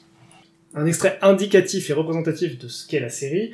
Euh, c'est Blake qui parle, euh, le capitaine Blake. Oui, c'est là une opinion courante, et même la presse qui se fait de plus en plus l'écho de cette extravagante affaire ne semble pas réaliser la portée qu'elle risque de prendre. Mais l'homme à la marque jaune n'est pas un malfaiteur ordinaire. Il agit dans un but déterminé, qui nous échappe encore, mais qui, je le crains, se révélera terrifiant. Si notre action ne met pas fin à temps à sa criminelle activité. Ce qui nous inquiète est le fait qu'ayant débuté par des actions assez anodines, voire romanesques, ce dangereux personnage a chaque fois augmenté la gravité de ses délits, et qu'il est dans l'ordre des possibilités qu'il en vienne sous peu à de véritables meurtres, peut-être même à des massacres. D'autre part, le dernier exploit de la marque jaune met en péril le prestige moral de la nation, et il n'est pas exclu que ces attentats ne soient l'œuvre de quelque organisation subversive. Ce à quoi Mortimer répond « I see !» Parce que, évidemment, euh, dans ces, ces, ces textes assez longs, en français, comme dans toute la B D belge, euh, nous avons des expressions purement britanniques comme I see, by Jove, heavens, ou encore alright, qui ponctuent, voilà, sans traduction aucune, euh, les saillies d'un peu tous les personnages. Donc, Alright, merci pour ces critiques. On va pouvoir passer aux recommandations. Mais moi, je ne suis pas ainsi que certains de tes prêtres dus amis. Tu peux avoir confiance en moi. Aie confiance, crois en moi, que je puisse veiller sur toi. Charles, quelle est ta recommandation pour ce mois d'octobre ? Ma recommandation, c'est le livre que je lisais avant de me laisser embarquer dans ce satané podcast et dont j'ai dû du coup interrompre la lecture pour lire euh, quelque chose que j'avais déjà lu, un très bon roman et un policier euh, assez moyen. On ne sent Donc, aucune colère en toi, c'est ça ? Aucune colère, aucune colère, aucun dépit. Euh, mais bon, voilà, du coup, je me suis dit que ce n'était que justice que de recommander euh, ce, ce livre en retour. Donc ce livre, c'est Musashi, qui est un roman japonais écrit par Eiji Yoshikawa, qui date des mille neuf cent trente-cinq, je crois, des années trente, et qui raconte l'histoire de Miyamoto Musashi, qui est considéré comme le plus grand homme d'épée de l'histoire du, du Japon. Alors, ça a été traduit en français dans les années quatre-vingts et décliné en deux romans, le premier étant La pierre et le sabre, et le second étant La parfaite lumière. Ça raconte donc l'histoire de Miyamoto Musashi, qui est euh, au début du roman une, un excellent combattant, mais une, une brute sanguinaire. Et euh, sa trajectoire croisée, progressivement, vers alors, sa trajectoire vers la sagesse, où il apprend que, en fait, comprend qu'il peut être vaincu par des hommes qui ne savent pas manier un sabre, tout simplement parce qu'ils sont plus sages, plus... Euh, qu'il comprenne mieux le monde que lui, et lui en ressent systématiquement une grande honte et essaie de progresser, et donc on voit la transformation de cette brute en un homme, en un homme sage, euh, qui comprend que la voie du sabre, en fait, c'est c'est plutôt euh, gouverner, c'est plutôt une c'est plutôt une morale, une éthique, et on a la trajectoire croisée avec un autre homme d'épée, pour le coup semi-légendaire. Miyamoto Musashi a vraiment existé, le grand rival de Miyamoto Musashi qui s'appelle Sasaki Kojiro, on n'en est pas certain. Et Kojiro est décrit plutôt comme un... Alors, pas une brute, c'est un homme très éduqué, très fin, mais un, un cynique, un, un sociopathe, hein, tout simplement, qui lui, pour le coup, ne se consacre qu'à la voie de l'épée au sens martial du terme. Et donc, on a cette trajectoire croisée qui est très intéressante à, qui est très intéressante à suivre et qui... Euh, du coup, je mets une recommandation dans la recommandation. Euh, Encore une inception, c'est incroyable. Et oui, c'est euh, voilà. Merci Franck Thilliez. euh, c'est euh, par rapport au manga Vagabond qui parle de la de la même histoire, hein, donc de la, une trajectoire croisée entre Miyamoto Musashi et Sasaki Kojiro, où pour le coup, euh, ça vaut ça vaut le coup de les lire parallèlement parce que le, le personnage de Sasaki Kojiro fait toute la différence entre le roman où c'est un où c'est un véritable antagoniste. Et euh, le manga, où pour le coup c'est quelqu'un de totalement différent de Musashi, mais qui est très attachant. Et voilà, c'est en fait c'est une euh, pour en revenir au roman, c'est une histoire d'errance, c'est une histoire de, de quête de la perfection, c'est une histoire de, de sacrifice, euh, avec ses côtés euh, ses côtés clichés. On parle d'un roman japonais des années trente, donc euh, à l'instar de ce qu'on a pu voir dans Blake et Mortimer, euh, les personnages féminins sont traités, sont présents. Très développé, mais traité de un peu sous un mode euh, euh, la femme qui euh, accepte que son amour euh, ait d'autres priorités qu'elle, et qui du coup l'attend, l'attend, l'attend, lui court après et l'attend. Donc voilà, il y a ce côté-là qui est un peu euh, qui est pas très actuel, mais hormis ça, on a vraiment un personnage qui qui, qui change, qui progresse au fur et à mesure du roman et qui est très difficile à très difficile à suivre et à comprendre en tout cas. J'imagine qu'il y a un, un vide culturel, enfin un gap culturel que voilà, ça rend la chose compliquée à compliquée à, à pleinement percevoir. Mais voilà, c'est un c'est un beau roman d'errance et de et de quête de, de quête de soi, de quête de perfection. Donc voilà, à lire. Merci pour cette recommandation et cette pré-critique. Euh, je t'encourage aussi évidemment, comme à tous nos éditeurs, euh, d'envoyer euh, ce livre et ce manga. Euh, pour qu'on puisse les chroniquer, donc à l'adresse euh, podcast d m e d arobase gmail point com. Euh, voilà, comme ça, euh, si vous avez des idées comme ça, ou si Charles, tu, tu veux peut-être que des chroniqueurs futurs tombent dessus, n'hésite pas à nous les envoyer. Camille, euh, quelle est ta recommandation ce mois-ci ? Alors, je change des livres et je change de... Euh, cette ambiance un peu euh, un peu mec, euh, je vais vous parler d'un cabaret, un cabaret qui s'appelle le cabaret des filles de joie. Euh, donc voilà, assez féminin, mais euh, on est totalement euh, euh, ouvert aux hommes dans le public. On parle pour tout le monde. Donc c'est un cabaret qui est euh, monté par Juliette Dragon, avec une revue à peu près une fois par mois. À Paris, je pense qu'on a besoin actuellement de sortir pour pouvoir s'évader parce que c'est un peu morose comme ambiance actuellement. Euh, les salles où, où les représentations se font sont très belles, donc il y a à Pigalle aux Trois Baudets et autre ambiance à Saint-Ouen au, à Main-d'œuvre. Donc voilà, un cabaret engagé, euh, que ce soit euh, sur notre société actuelle, sur euh, Euh, la place des femmes, notre féminité, euh, voilà, je vous engage, vous les garçons, euh, à m'accompagner au prochain. Voilà, donc le, la prochaine revue euh, le quinze et seize novembre, si tout va bien, si le gouvernement est, est sympa. C'est toujours vrai, effectivement. Voilà, donc, on, on l'espère aussi. On croise les doigts. Ben, on va croiser les doigts aussi, et on répondra à l'invitation, je pense. Euh, quant à moi, je vais revenir sur quelque chose de classique, mais normalement pas trop mec, donc ça devrait aller. Euh, c'est un roman graphique. Ça s'appelle Pinocchio. C'est euh, dessiné et scénarisé par Winshluss, euh, qui est en fait Vincent Paronnaud, qui est aussi devenu cinéaste récemment. C'est le co-réalis- co-réalisateur et co-scénariste de Persepolis avec Marjane Satrapi. Donc Pinocchio, c'est paru en deux mille huit. Et qu'est-ce que c'est ? Pinocchio, c'est Pinocchio. C'est l'intrigue du Pinocchio classique, mais modernisé. Le pantin de bois devient un androïde dans un monde beaucoup plus dur, sale, sexualisé. Euh, et on a même droit au, à la collaboration d'autres personnages de l'univers Disney, pareil, un petit peu pervertis, euh, réimaginés, avec par exemple les sept nains qui deviennent les sept salopards euh, et qui sont adeptes du bondage. Donc, ce, ce roman graphique, c'est un petit bijou de noirceur. Donc à la fois, bon, c'est très drôle, c'est trash. Euh, le dessin et les thèmes qui sont traités sont crus. Euh, et tout le monde en prend pour son grade, c'est-à-dire même les gens qui sont pseudo-subversifs, pamphlétaires, parce qu'on a beaucoup utilisé ce terme.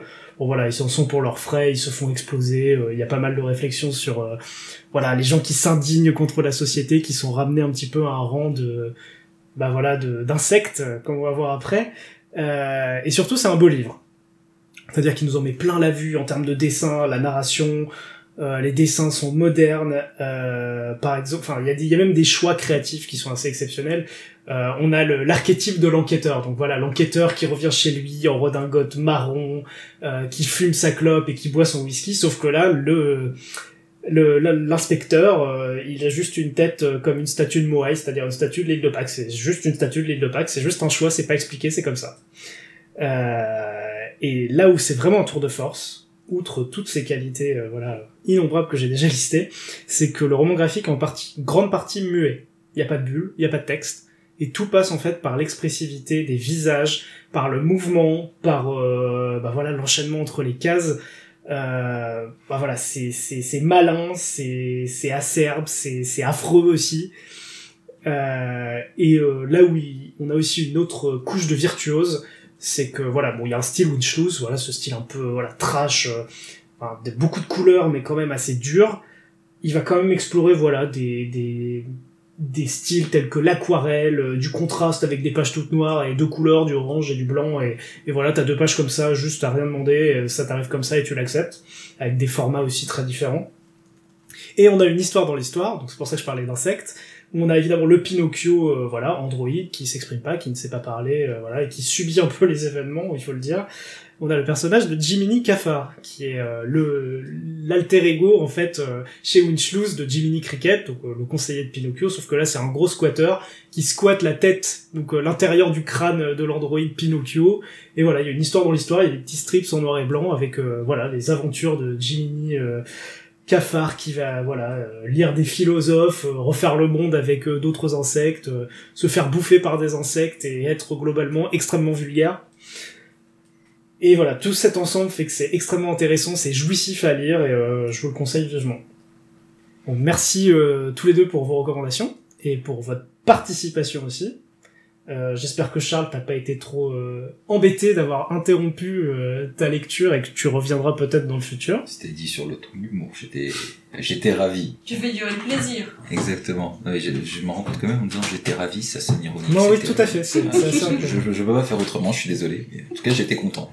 Très bien, bah c'est le principal. Et Camille, j'espère que bah la réciproque est vraie. Tout à fait. Chouette expérience. Bon bah super.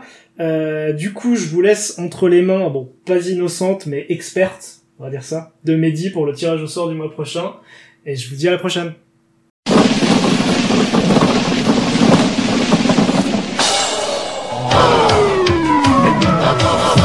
Bon. Merci Armand et bonjour à tous. En effet, on fait le tirage au sort des livres du mois prochain avec les chroniqueurs du mois prochain que j'accueille tout de suite. Bonjour Alice. Bonjour Mehdi. Et bonjour Kevin. Bonjour Mehdi. Alors sans plus tarder, je tire le premier livre au sort. C'est un, une pièce de théâtre française de mille six cent soixante-dix-sept. Il s'agit de Phèdre de Racine. Oh punaise. Oh ah, c'est violent. Alors ? Je crois pas l'avoir jamais lu celui-là. On est obligé de donner un veto tout de suite ou on peut attendre ? Ah bah, soit tu mets ton veto, soit tu lis le livre, Kevin. On peut pas attendre d'avoir non. les trois livres ? Non, non, c'est trop facile sinon. Je sens beaucoup on d'hésitation en tout cas. Je me souviens plus. Non. Est-ce que ce serait pas le moment de se replonger dans ces classiques ? Oh là là là, je te surprête. Donc, pas de veto ? Allez, pas de veto. Pas de veto. D'accord, très bien. Alors, pour rappeler la règle, on a le droit à un veto pour les trois livres ? Non, c'est un veto chacun, et après, c'est terminé. Ok. Ok. Le deuxième livre tiré au sort, c'est un livre taïwanais de mille neuf cent quatre-vingt-trois, de quatre cent soixante-seize pages. Il s'agit de Garçon de cristal de Bai Xianyong, et je, je m'améliorerai sur la prononciation s'il est tiré au sort pour la prochaine fois. Et du coup, lecture en version originale ? Comme, comme tu veux, Alice, ce, selon ta maîtrise de la langue. Euh, veto. Veto ? Très bien. Veto. Oh là là. Très bien, donc on ne lira pas Les Garçons de Cristal. Le prochain livre tiré au sort, il s'agit de, d'un livre américain de deux mille quatorze, de huit cents pages, et oh. c'est After de Anatode. Ça me, ça me parle aussi. Ouais, mais ça me parle pas en bien en fait. Euh... Un succès d'édition peut-être. Ouais, mais... C'est un succès d'édition en effet. Mais toi, t'as déjà mis ton veto, Kevin. Hein. Ouais, mais je suis sympa, j'ai pas droit à un deuxième. Non. Alice ? Euh. Bah, faut aller, allons-y. Hein. Non, moi je mets mon veto parce que ça a l'air vraiment affreux. Oui. Et le prochain livre. Donc vous n'avez. Euh, ouais. Il n'y a qu'Alice qui a un veto. Le prochain livre, c'est Honor Harrington, tome un, Mission Basilique, un livre américain de quatre cent quatre-vingt-seize pages de David Weber. Mais pas ton veto, Alice. Est-ce qu'on peut répéter parce que je suis passée devant un bar et du coup, euh... On... il y avait plein de bruit.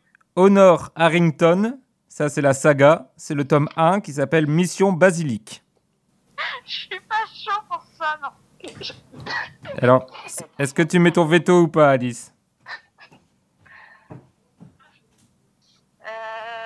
Je mets mon veto là-dessus. Wow. Aïe, aïe, aïe, trois vétos sont tombés. Ça, c'est, c'est rare. Beaucoup de lâcheté aujourd'hui. Euh, pour le prochain. Euh... Et donc, le dernier livre, qui sera forcément lu, puisque plus personne n'a de veto. Nous lirons donc un roman islandais de deux mille trois, d'Arnaldur Indriðason, et là aussi j'apprendrai à prononcer son nom, qui s'appelle Betty. Et pour la B D, puisqu'il reste aussi la B D à tirer, oh là là. Nous lirons Le Château des Étoiles. J'espère qu'on aura bout les billes. Non, c'est Le Château des Étoiles d'Alex Alice, un, une B D française de soixante-quatre pages. Donc je récapitule, Phèdre de Racine, Betty d'Arnaldur Indriðason et Le Château des Étoiles de Alex Alice. À bonne lecture et à dans un mois.